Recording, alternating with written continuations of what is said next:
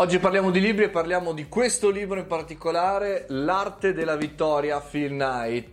Volevo parlare di questo libro perché in realtà in quasi 400 pagine, 380 giù di lì, che si legge benissimo, scorrevole, interessante e non monotono, eh, è una delle prime autobiografie che in realtà mi piacciono parecchio. Di solito quando compro questi libri, biografie, autobiografie di grandi imprenditori eh, del mondo del eh, digitale o dell'industria, in questo caso un grosso marchio conosciutissimo in abbigliamento sportivo, ho sempre una terribile paura, che sia un crogiuolo di eh, nomi, cifre, aneddoti smielati sul proprio staff, le proprie cose, bla bla, i prodotti, eccetera. In questo caso devo dire che eh, il libro, malgrado mi sia quasi autoimposto di leggerlo, perché avevo timore appunto di questo caso e un po' non volevo comprare un libro che non avrei mai letto, in realtà questo libro è andato a segno sulle cose che stavo cercando, ovvero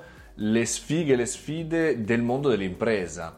Eh, mi piace tantissimo leggere i problemi, gli ostacoli e come alcuni sono stati risolti alcuni no degli imprenditori eh, importanti, gli imprenditori che hanno una storicità. Ecco, eh, questo libro racconta soprattutto della fase iniziale di quando Phil Knight era un ragazzino, era un atleta, di quando si innamorò con il suo allenatore eh, della costruzione delle scarpe e di come si costruiscono per, per sé, per, da un proprio bisogno personale, per correre e poi da un piccolo team di corridori e poi piano piano, eh, grazie all'Onizuka che è stato il suo primo impiego, quindi questa marca giapponese di scarpe, conoscere anche il mondo del business eh, delle scarpe non soltanto e poi l'arrivo chiaramente alla fondazione di Nike ha tutte le sue problematiche e i suoi default che sembravano immediatamente possibili nei giorni successivi.